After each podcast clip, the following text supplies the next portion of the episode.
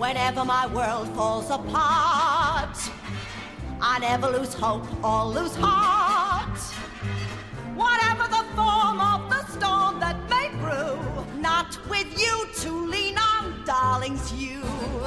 Hello and welcome to the Original Cast, a podcast about original cast albums and the people who love them. I'm Patrick Flynn. My guest today is a great entertainer, a true humanitarian, and my friend for 27 years. It's Jim Gaspero, everybody. Hello, how you doing? Good. How are you? I'm doing great. Excited to be here. Good. I'm excited to have you here to talk about many things with with Jim, my my my long long time friend back when he was was well James, I guess you were. It's hard to it's hard to remember what names we went by in high school. yeah, I think Jim because I was trying Jim. to sound more adult. That works. I went by Pat. I don't know why, but it's funny that I run into. I know my, my wife can tell what period of my life people know me from by what they call me, which is a pretty good. Uh, it's a nice trick, yeah, party I'm, trick to have. I'm the same way. Jim is anybody in high school. Uh, mm. James is anybody I went to law school with or a or a colleague who I, I probably don't know very well. And uh, and Jimmy is uh, anyone that knew me as a kid or any current close friends. but we're not here to talk so, about what people used to call us in high school. You're here to talk about Bye Bye Birdie.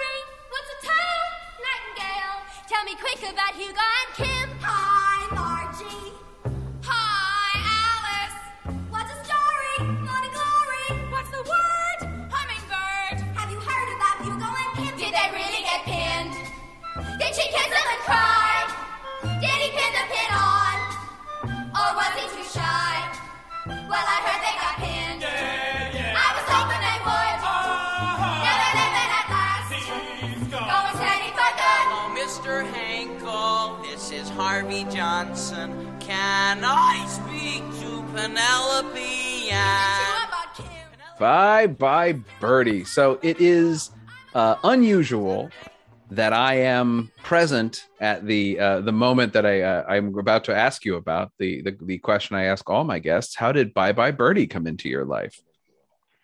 Uh, Bye Bye Birdie came into my life. Um, I it was my senior year of high school um, at uh, Salesianum in Wilmington, Delaware. You might have heard of it. Yeah, maybe some of us have heard of the it. The musical that year was Bye Bye Birdie, and I thought I listened to it for the first time, and to get ready for auditions, I thought there's a part in there for me, and uh, somehow I played uh, Conrad Birdie in the uh, the the senior musical. To great acclaim. to great acclaim we must we must oh, say. oh, to you. great acclaim. The titular bye bye birdie actually that's probably a good place to start. We should uh to to bring people in who maybe don't know. This is actually funny. I wonder how many people have only ever seen the movie of bye bye birdie which has almost an entirely different plot and ask can you summarize the plot of the musical bye bye birdie yeah i think i i, I think i can yeah uh, so bye bye birdie it starts with Albert Peterson and Rose. I want to say her last name's Alvarez. I think that's um, right. And uh, Albert uh, wrote Conrad's first big hit and um, is kind of in the music business with him, and he's getting drafted. And uh, I think it's Rose that comes up with the idea, which is kind of you know the El- the strong Elvis parallel. They come up with an idea to have a publicity stunt to try and deal with some of Conrad's bad publicity, where they're going to go to a town, uh, Sweetwater, Ohio, and um, basically one of he's going to kiss one of his fans, like one last kiss before he goes into uh, the military. Um, and then between Albert and Rose, there's some a lot going on because uh, she wanted him to be an English teacher, not being involved in the music biz. Uh, Albert's mother is against the two of them being together and is uh, racist. yeah, no, you don't have to ask questions. She's racist. yeah, it's like she's xenophobic at best, racist yeah, right. um, That's what it says on her tombstone. Yeah, so, xenophobic at best. Yes. Uh, so they they go to the town and you know they uh, they have this publicity stunt with all of Conrad's fans, and uh, he that's how he gets hooked up with the McAfees. Kim McAfee has just recently gotten pinned by her boyfriend, and um, but she ends up is the one that is uh, uh, Conrad's going to kiss, and her boyfriend doesn't like it, and I think punches Conrad um, either before or after the Ed Sullivan show. Um, During it's on the Ed Sullivan show. Yeah. Is it on the Ed Sullivan it's on the Ed Sullivan okay. show. Yeah. Okay, and then um, I'm uh, Kim has her own thing going on. She's like 15 or 16, and uh, um, wants to be more adult and wants to be older. And then basically the second act is them trying to deal with uh, with Albert and Rose trying to deal with Conrad and uh, Kim trying to figure out what it is she wants to do and whether or not they're going to stage another um, publicity stunt to try and clean up Conrad's image after the disaster of Hugo punching him. And then like it, it just kind of gets bonkers for a bit. Uh, there's a great there's a great big there's a great big lot of living to do dance number with uh, Kim and Conrad and Rose trying to all do their separate things. Um, but I recall at, at some point Rose ends up kind of she's upset with uh, Albert because I think Albert's mother introduced like another woman mm-hmm. possibly, and um, she Rose flirts with Endor dances and has to be rescued from Shriners. Yes, you're not. Feels like right, like you're not remembering that wrong. No, that actually happens. what, what, what, hap- they, what, happened to the Shriners anyway? Like, well, they, they, used to be a big deal. Right? so they did. They used to be. They used to be everywhere. They were drove little cars and wore the hats. Uh, and then you know, life moved on from the Shriners, I guess. Uh, but it does. This show takes. What's so funny about it to me is that this shows this is one of those well very well constructed shows to me because the central plot of the whole thing is resolved in act 1 like the setup of what the whole story is going to be about. Like we're going to do this thing in ohio and conrad's going to kiss the girl and that's going to be it. That is just the first act. Right. and then there's an event at the end of the first act that throws everything into disarray. And the second act is just like you say, it's nuts. It's just these characters who are stuck in Ohio just being like suddenly have nothing left to lose. They've all lost, like they kind of lost everything in that moment. And they're kind of like, well, whatever, I'll just go do what I want. And Conrad goes off to like get get get statutory. And uh yeah, he gets he gets arrested for statutory. He does. Rape. He does get arrested. yes, uh, which he does not commit, but certainly comes damn close. Um, and then, uh, which I think I think they changed for the movie. Well, yeah, because the the movie does a lot of like the movie. The movie ends with the Ed Sullivan show scene of like the kid punching. Like that's the end of the end of the movie. The movie has a whole other like series of plots and weird twists in it. But this thing that happens in Act Two, like you're mentioning, that sort of like Rose gets fed up with Albert, and so she becomes Spanish Rose, as she sort of sings later. And she decides, like, fine, if everyone's just going to think I'm kind of this like slutty Spanish woman, I'll just be that. And she goes to the Shriners meeting and like dances on the tables for them, and like just to sort of throw herself out there in this sort of revenge way, I guess. And it is I remember think like watching, uh, doing it in rehearsals, and just being like, "This all makes sense." Like it, it, it's moving from thing to thing to thing to thing, and then not, I mean, many you know, ten years ago from now, watching the video back and just being like, "This is nuts!" Like this is how we were here. We were at like everybody just sort of runs away and goes to a weird location, and why is it the shrine? Yeah, I... and, and she's just dancing, which is also comes right after the talk to me, that phone call, like barbershop soft croony ballad, it's just kind of all over the place in Act Two. It works. It's very funny, but it is maniacal in Act Two. Talk to me till I press you close to me. Then you'll see we won't have to talk at all.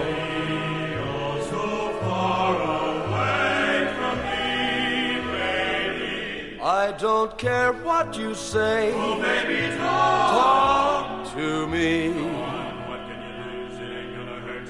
And if you miss me, tell it so. Are you lonely? Tell it so. Say you love me.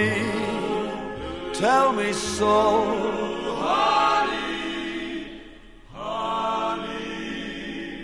let me know.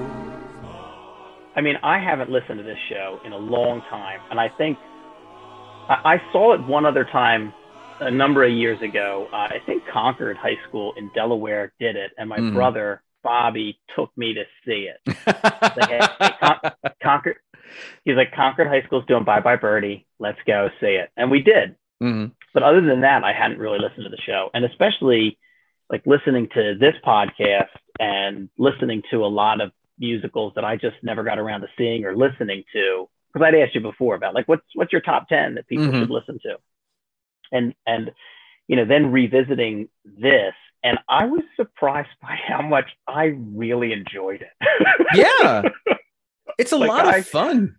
Yeah, uh, I mean, uh, it, it, the whole first act, for the most part, I I really was I, I really was enjoying it the second act, the first time through the second act was a bit of a slog for me, but the second time I went through the second act, I felt like I got I got more of it. I still don't like. I'm just not a fan of that ending song.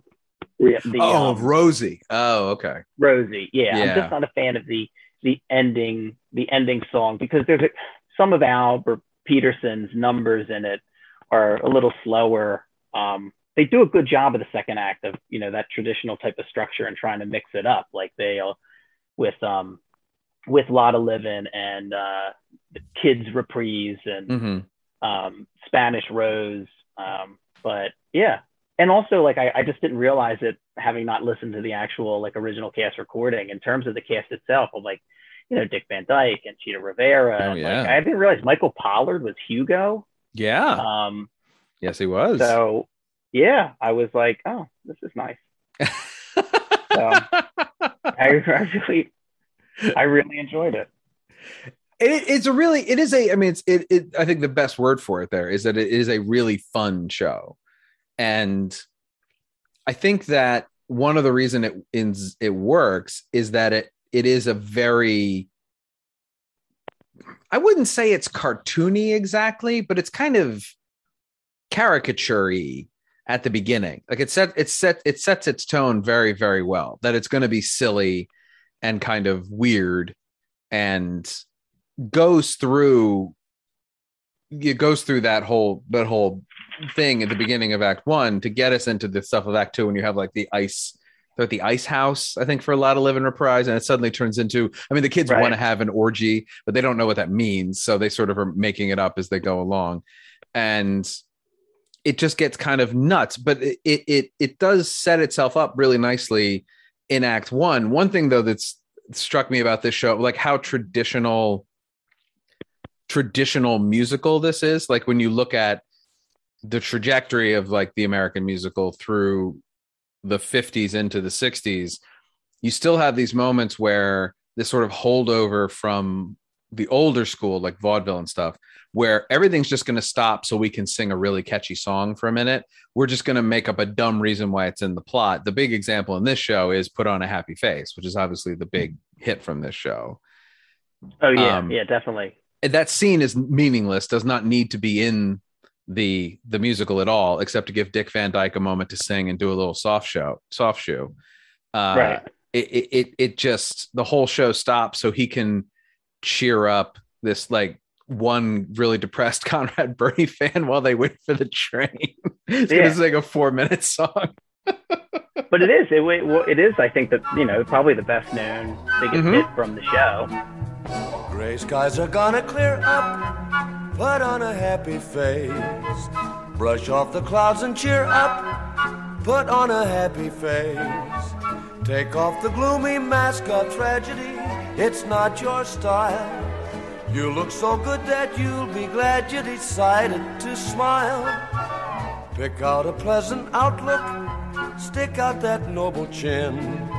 Wipe off that full of doubt look, slap on a happy grin, and spread sunshine all over the place. Just put on a happy face.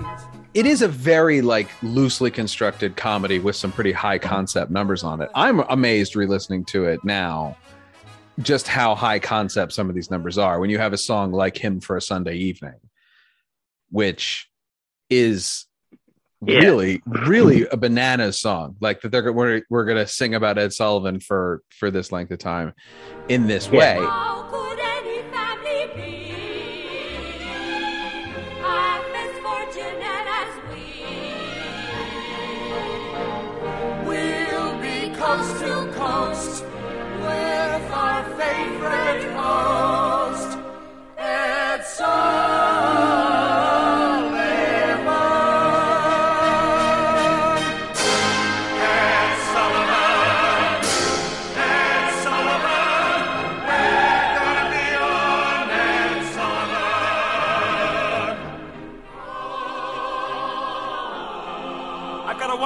wife, two swell kids, a good job, and now this.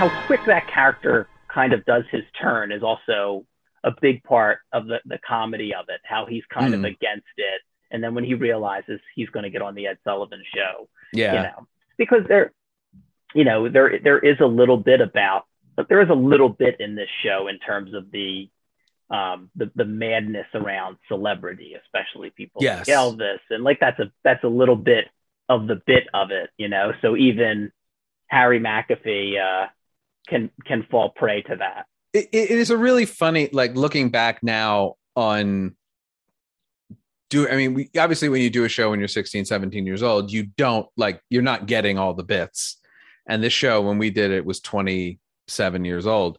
And so a lot of the jokes were were completely misunderstood. But like looking back now on this show and the history of it and understanding paul lynde who played harry mcafee originally and sort of what his whole style and comedy was, his sort of presentation is a lot of what makes the writing of Harry McAfee funny and the sort of Im- impulse you have as a as a 16 year old actor playing someone's dad just to yell a lot is the wrong impulse. It's supposed to be this kind of like, how will we ever beat the Russians? You know, kind of, kind of ineffective thing. It's so it's so great and it doesn't it, it works when you do it in the Paul like that that style but when it's like i remember watching the um they did a tv movie version of this with jason alexander and, yeah, and george uh, wendt. and george wendt. And george i remember watching that at the time and just thinking like george wendt isn't funny in this part and i can't quite figure out why. And i think it is just because it's written for more the paul lynde Charles Nelson Reilly type. You don't want it to be the sort of big bombastic stereotypical dad. You want to be this kind of oddly atypical dad who still, you know, fits into this brand of comedy. The the one I still don't get is uh um I don't mind the moonlight swim, but it's the loop de loop that hurts. Yeah, and I don't get that like, either. I still don't. I don't mind the moonlight swims. It's the loop the loop that hurts. Kids! We ever beat the Russians? Kids! I didn't know what puberty was until I was almost past it. Laughing, singing, dancing, grinning, morons. And while we're on the subject, kids. It is no, th- this is not an exaggeration, Jim, but you are triggering for me. I mean, I did, we did, I did four musicals over four years in high school, obviously and sang some dumb stuff but performing kids is remains probably my least favorite thing i ever did in a musical because i Why? did not because i didn't get the jokes once we got past the initial why can't they be like we were perfect in every way you know which is a good joke mm-hmm. i didn't like you say, I didn't understand the little like I did. I never once delivered the line. I didn't know what puberty was until I was almost past it. I didn't deliver that line correctly one time. the entire, you know, it never worked coming out of my mouth. I just didn't. And like you say, I did. I still don't understand. It's not. It's it's the loop the loop that hurts. I don't know what that means. Right. I also never asked our director Charlie Crawford what what that meant. I don't think I wanted him to tell me if he knew, frankly. Uh, but right. it, it, it it just always the the I I I it was one of those moments you have sometimes when you're a performer where I'm just like this is not the right part for me in this moment. There's just something about me delivering these lines. It's just not working and it's not going to work, I don't think. Well, I, that is another good line, and that puberty line is another yeah. good line in that in that song. But I don't think there was anybody that could anyone else in terms of at Sally's at the time that, that could have played that part. No one else at Salesianum in 1997 in the spring could have possibly played. Right. speaking of speaking of Charlie Crawford, yeah. my favorite memory, my favorite memory of Bye Bye Birdie, um, is they were Charlie wanted to take photos of me in costume to like blow up into posters and pins, mm-hmm. you know, for like mm-hmm. promotional stuff. And so we met on the stage one night, like after rehearsal, and he took a bunch of photos. And like after a couple of days, I didn't see any of them. Now Charlie might have a totally different recollection of this, but I remember, I remember asking the asking him, and um, like what? Where's the photos? Like mm-hmm. you were going to do this and you were going to do that, and he's like, uh, you know what, Gaspero, you're not you're not very photogenic. And if you've if you've seen any of the selfies I've posted on Twitter as a 42 year old man, you know that that's just not true. I was gonna say you're incredibly photogenic. I don't think that that's. So I think it was him. I think it was him yeah, and his I camera. Think, I think maybe he wasn't much of a photographer. I'm gonna say. I'm gonna, to be a wild guess with his Instamatic back there in the that, late 90s. That happened. Oh, that happened funny. 25 years ago, and yeah. I've never forgotten it. That's I sometimes funny. wake up at night and I think about it. Where are the photos, Chuck? Where are the photos? It's a lie. I am. It's photogenic. a lie. It's a very photogenic. It, one of the things I was I, I was looking up stuff about the show now that you know, unlike when we did it, there's the internet, which right. is nice. Um, but I was looking. at I, I think whoever I think it was I don't think it was Charles Strouse I think it was whoever produced the show. Said they had an idea for a, a musical called Let's Go Steady, a happy teenage musical with a difference. I was curious what I was with, I don't know if with a difference worked its way. No, I don't. I don't know that it did. Yeah. um, yeah, but like I, I, love digging into like that type of stuff in terms of those little tidbits of things. Like there was an interview I came across with Charles Strouse. I think it was Charles Strouse saying that they had initially named Conrad Birdie Conway Twitty until Conway yeah. Twitty threatened to sue them and they didn't know there was a real Conway Twitty, so they changed it to Conrad Birdie. And I'm like, well, like Conway Twitty was around in 19 yeah 59. Yes, he was. Uh, he had a hit. He had some hits.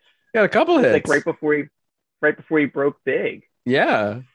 Um, but uh, in any event, yeah, I had a good time looking at stuff about the show. I, I was curious as to what you thought. Like how listening to it now, how well do you think it's it's aged? Because I know in 2016, NBC said they were going to do it live. Right with Jennifer Lopez, I think, as yes. Rose. And Harvey Fierstein was working on the book, and he said he was making some changes to it in terms of Albert and Rose's relationship. But you know, overall, um, like a song like "Lovely to Be a Woman," which I think has very, you know, 1950s traditional type of teenage girl. I've never been a teenage girl, but you know, from other media that I've consumed in terms of what a teenage girl thinks it's like to be a woman, but it's also mm-hmm. like there's parts of it that are like oddly positive, and maybe it's just the movie because like Ann-Margret in the movie plays it like it's an unbelievably well done song, well directed scene in the film. Mm-hmm. Um, but you you know, it, I was just thinking about about that. How lovely to be a woman Wait was well worthwhile. How lovely to wear mascara and smile a woman's smile. How lovely to have a figure that's round instead of flat. Whenever you hear boys whistle, you're what they're whistling at. It's wonderful to feel. Well, how lovely to be a woman is supposed to be like deeply ironic because there's the yeah. bit in it where she's getting dressed. She's getting changed from school clothes, which is like this dress, it was a very nice dress, into like jeans and a sweatshirt and a hat. And the joke is supposed to be that she's like, Well, I'm grown up now. I've been pinned. I'm like 15, so I'm a woman.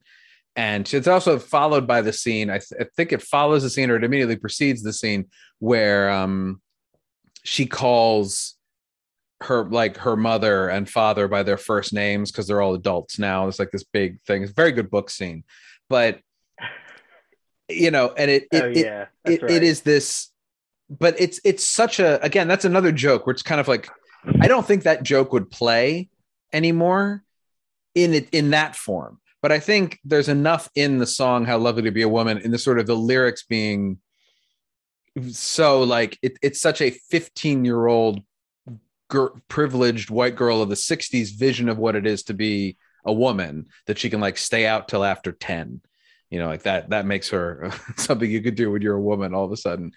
And right. i think you could do that in such a way that the irony would work better. You'd have to play you'd really have to play a lot of this stuff up. I don't know i mean aside from like you say albert's mom being at best xenophobic which i like a lot. I like that sentiment. She's at best xenophobic. Uh, is you you really have to play up how like parody-ish the show is, which it is. It's very parody of its time. I mean, it's very tongue-in-cheek look in at, at 1961. I think that's why it was such a big hit, was because it is very much just a, a you know, like making fun of of the people sitting in the house, you know, that are uh the people who are watching the show. I think it will, you know, so I think if you played up the parody of it, it could work really well. The problem would be if you played it too straight. I think then you'd be all those little weird idiosyncrasies would kind of come out. Like I said, I was surprised how much I I really liked it and mm. and and very much enjoyed it. Uh, to the point where when I saw it on the Wikipedia page, I went and checked out Bring Back Birdie. Oh, I was going to ask you if your research led you to Bring Back Birdie. Uh... the sequel not not a lot of musicals no get sequels. Um even fewer are in any way successful. Uh mm-hmm. but it is a funny like the, it was a very logical thing in 1980 when they made this thing being like well bye bye birdie was still like the most produced american musical in the history of published musicals. Like everybody was doing it all over the place. So they decided to make a sequel that ran for four performances on Broadway. I know. Um, they did release a cast album though. I listened to it.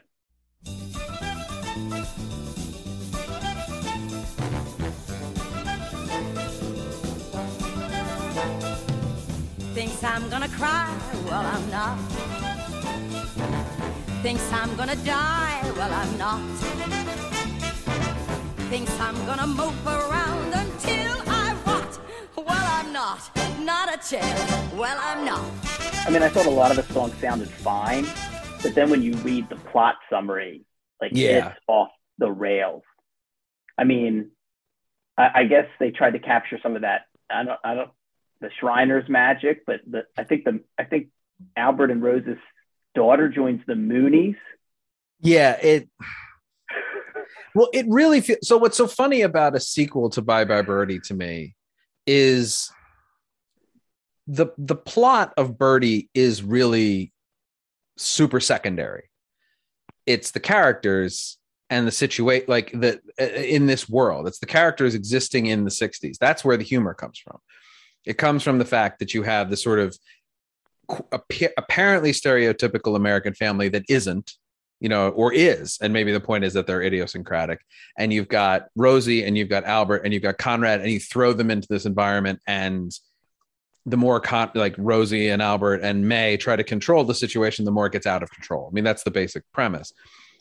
So a sequel to that, what, like usually you do a sequel because there's more, there's either more to tell or you want to expand like of the story or you want to expand upon the characters but the characters aren't that deep you know they're just really good in the show and the story yeah. is over at the end of the show like it's very much over the end right and like i what you know there's nothing there's nothing left to tell frankly. Right. it's just sort of you know that's it. And to t- and to take it in a direction that is so plot heavy.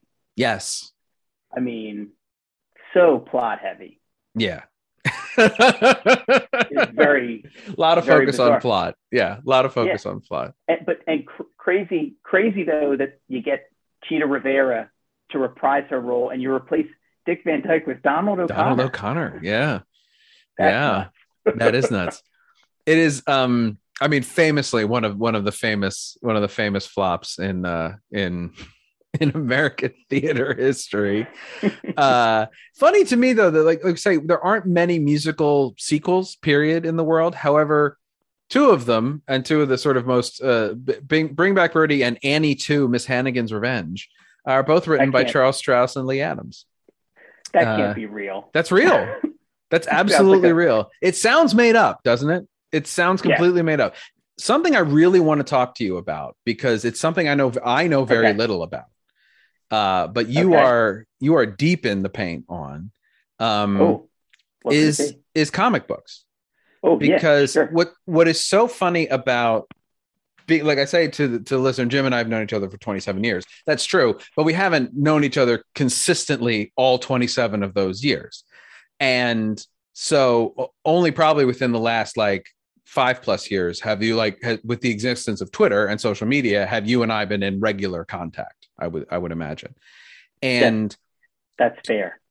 so you're a content editor for Comic Book Yeti yeah. the the website and yeah. you are a i mean all i see on your twitter are projects you're supporting and indie comics you are um pushing and writing like and hoping for more content from various artists how did you get into the comic book world like that um whew, uh so um, I, I liked comic books as a kid, but then as I got older and, you know, in high school and college, you're always reading for class and whatnot. So, um, can you still hear me if I take out? Yeah. Okay. Uh, you're always re- I'm always reading stuff for for class and never had time to get back into comic books. But I, I guess it was about I don't know, probably 10 years ago. I was somewhere and somebody was talking about comic books and the story sounded interesting. And I was like, oh, yeah, comic books. I could, I could check that out. And uh, especially when comic books were available digitally, I started reading more comic books digitally. And then um, after my oldest daughter Charlotte was born, and she just turned nine, um, since my wife's a photographer, she's you know shooting weddings and doing things on the weekends. And Charlotte and I would need something to do, and there's a comic book shop right down the street.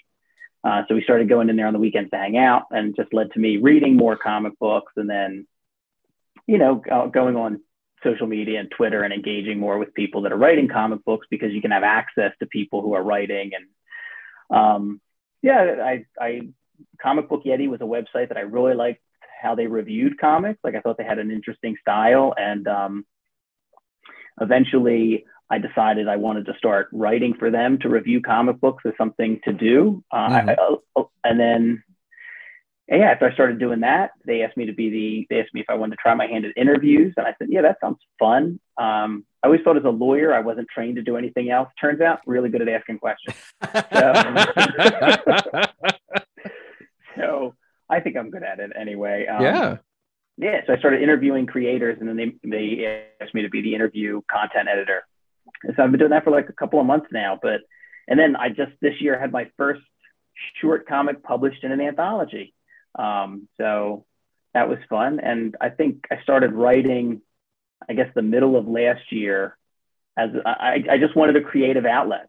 Like I said, I, I used to have theater and, you know, for 10 years now, I haven't had theater and I haven't really done anything creative. So, um, since I was reading so many comic books and getting into it, I thought I'd try my hand at writing. So um, it's been, you know, it's been fun submitting to anthologies, racking up a lot of rejections, but that's part sure. of it. And um, but it was it was great. It was it was honestly it was it was really it was really cool to think I'm like you know 41 well 42 now and to see like you know it's a four page short but it's like in an anthology it says writer Jimmy Gaspero so um but yeah that's a, a, a, very long answer as to how I got back into slowly reading and then writing reviews, interviewing creators, and now trying my hand and and writing some of my own stories.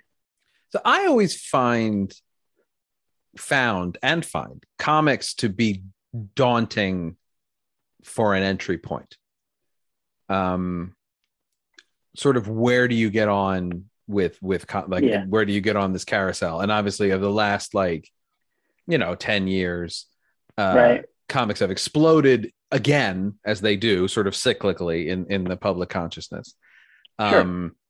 And we've also we went through this awkward period which I, I feel like we're coming out of though we probably that's a little naive to say, but this the sort of like gatekeepery, protectory sort of thing that always can kind of come with that kind of nerd culture of things getting very insular and you know and and oh, negative yeah, to keep to keep people out.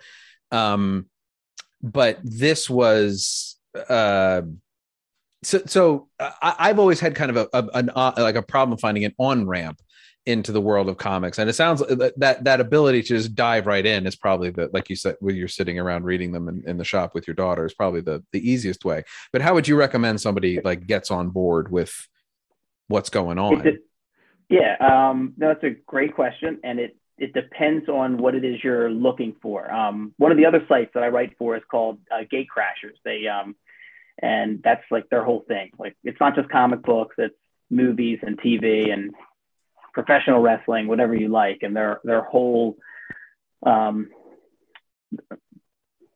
their whole deal is you know the, the gatecrashers because the opposite of gatekeeping. They want you mm-hmm. to find what it is you like.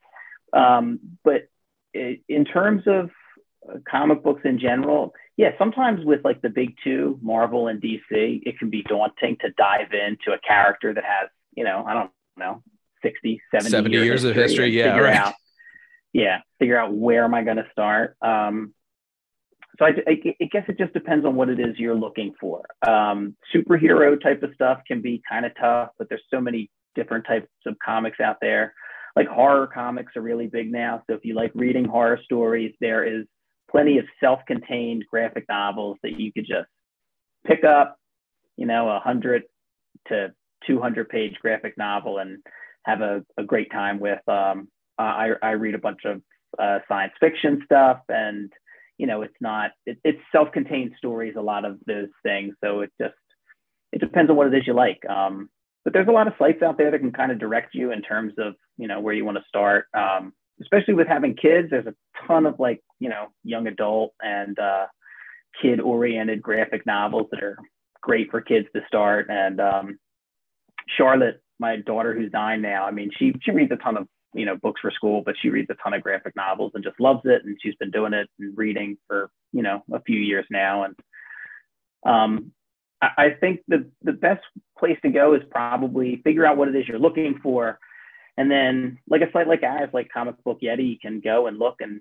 see what we're reviewing and what we're talking about. Or if you have a local comic book shop, it's always a good place to go in and say, "Hey, I'd like to check out comics. Uh, this is what I like to read, or this is like I like I like to watch." And and just about anybody will be able to recommend something, or just find me on Twitter at, at Jimmy Gaspero and ask me. And he will tell you. Comics there and even go. if it's big, even if it's Marvel or DC superhero stuff, there's plenty of self-contained stories. If you're like, you know, especially I've had parents who have said when they find out, you know, when I'm the 40 year old man showing up at a party and like a graphic T-shirt and a hoodie, and they're like, "Are you a character on The Big Bang Theory?" I'm like, "No, I'm a human person that likes this stuff." Uh, hard crashing for a second back into Bye Bye Birdie, though. I have to ask yeah. you before we wrap up, what is your favorite song? I am yeah. now. Here's my thing. I I okay. couldn't decide whether you'd pick one you performed or not because right. I know what my favorite song to watch you perform was. Oh, okay. okay. So, but give me your favorite. I will tell you. I don't want to influence you, so okay. you tell me what your favorite is, and I'll tell you what my favorite song to watch you sing was. So I knew this was coming because right. I've listened to every episode of this podcast, um, and I I, I liked Conrad's songs, and, and there was a part of me that was that was like, I like these, but they're, you know, they're they're they're they're kind of you know mimicking that Elvis type of style, and um, I, I really thought about it, like taking any nostalgia out of it. And what I really thought about it, my favorite song is uh, English Teacher. Really? I I've listened to it like wow. ten times. I every time I would start to put this on and cycle through, I'd I'd go to that. I I just I really love that song. Huh. Yeah. I mean, it's a great song. I I, I think you're that's a really good tune, but I, I, I never would have picked that to be the one you yeah. choose. Yeah, but it's the one that like when I'm jogging around the neighborhood, like you know, Mr. Phi Beta Kappa Peterson, like I just singing it to myself like over and over again, and I'm yeah, it's All the right. one that gets stuck in my head. It's my favorite. It's a good one. I'm not, you know, it's it's a yeah, it's a really good and it's a great opening it's not quite the opening number for this show, but it's a it, it pretty much is, right? It's a character setup. And it's a good it's a good end. It's a fun fun end to the show. I, my favorite song to watch you sing was honestly sincere. that was a fun well because it was a fun moment to be because i mean basically the bit of this you know it's a it's the most elvishy songs in the show and the basic gimmick being the fact like every woman on stage faints as the number goes on and being one of the guys in that number is funny because you're always having to like fall out of the way. Like I remember there were some rehearsals where people would be like landing on like we had okay, so and so's got to move two steps to the left here because so you know someone's hitting the floor pretty hard. But my uh my wife was the last one I think to pa- pass out, so I got to actually watch the number. and it was just a lot of fun. It's a really fun, it, but it's a hard song to perform. I mean, because like people have been talking about how great Conrad Birdie is for half an act. And it's like your first entrance is on this song. right yeah. I mean um listening to the songs again and it was it was uh, you know kind of similar to something you said about um you know how you played it then in high school you know. So when i was 18 and probably you know 10 years younger than conrad would have been now at 42 and mm-hmm. you know 14 years older than conrad would have been. Still like i i, I kept thinking like well man i would have done this a lot differently and i would have i would have done this i would have done that. And like do you think i could still play this somewhere? And it's like no no you can't. You can't you can't. No you've aged i think you've aged out of conrad but you know there's a lot of great parts in this as we talked about there, there are. But no, there I think are. you've yeah. aged out of Conrad. Unfortunately, I will. I will say. I have. Yeah, I have. haven't we all though? Is the uh, that's the tr- that's yep. the terribleness of it. Uh, Jim, thank you so much for for coming to talk to me tonight, especially about the comic book stuff, which is great. Where can people find you on Twitter to learn what comic books they should be reading and other um, things? Yeah, I'm uh, I'm on Twitter at um, see, I'm going to forget what my name is. I, I, was about to look it up. I think I'm at Jimmy Gaspero. Yes, you are. Uh, at uh, at Twitter, and that's pretty much the only place on, on social media I am. But yeah, you can also look for stuff I've written in terms of reviews or interviews at Comic Book Yeti, and I also write for um, Gatecrashers. I think their website is like Gate Crashers gatecrasherspod.fan. Um, so yeah, you can find me at either one of those two places, and if you know if you like musical theater and comic books, yes, and you know, yes, this is the say, account for you. Hello.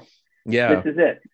The one stop shop. My, my two things, and every once in a while they'll combine. Um, like I, I, think I heard Brian Michael Bendis, who is a big, huge comic book writer, writ, written a lot of Spider Man, who is apparently thinking about writing his next graphic novel about the two weeks he spent on set on Spider Man Turn Off the Dark.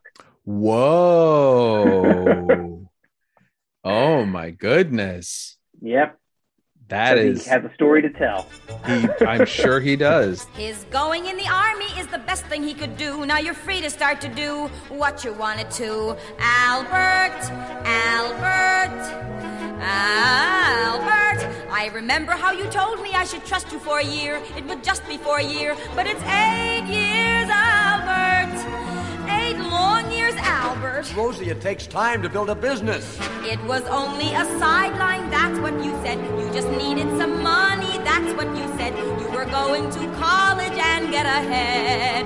Instead of being a music business bum, you were going to NYU and become an English teacher. An English teacher, an English teacher If only been an English teacher, we'd have a little apartment in Queens. You'd get a summer vacation, and we would know what life means. The original cast is produced and edited by me, Patrick Flynn. Please rate and review us on your podcatcher of choice. It's the easiest way to help the podcast grow. If you like movie musicals, then you have to check out patreon.com slash originalcastpod to learn about our bonus podcast, The Original Cast at the Movies. You can follow The Original Cast on Twitter, Facebook, and Instagram at OriginalCastPod. Special thanks to our social media manager, Bethany Zalecki. Hi, Bethany. Well, thanks to Jim Gaspero for coming and talking to me. I'm Patrick Flynn, and I can't. I have rehearsal. An English teacher is you someone, how proud I'd be if you had become one. It could have been such a wonderful life. I could have been Mrs. Peterson, Mrs. Albert Peterson, Mrs. Phi Beta Kappa Peterson, the English teacher's wife.